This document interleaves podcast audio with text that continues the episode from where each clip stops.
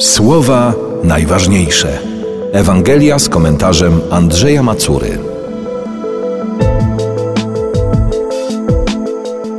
Na sześć dni przed Paschą Jezus przybył do Betanii, gdzie mieszkał Łazarz, którego Jezus wskrzesił z martwych.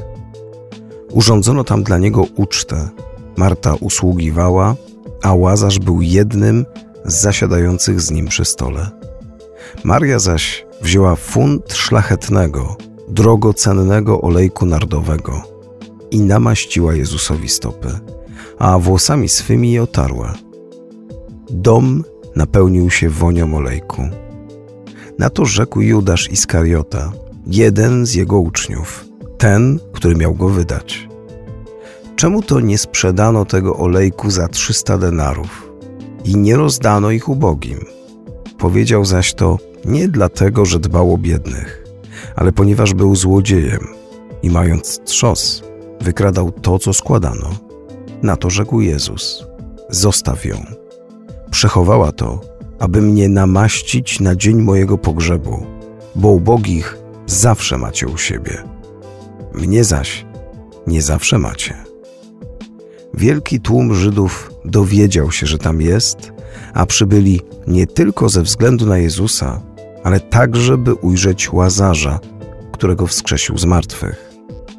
Arcykapłani zatem postanowili zabić również łazarza, gdyż wielu z jego powodu odłączyło się od Żydów i uwierzyło w Jezusa.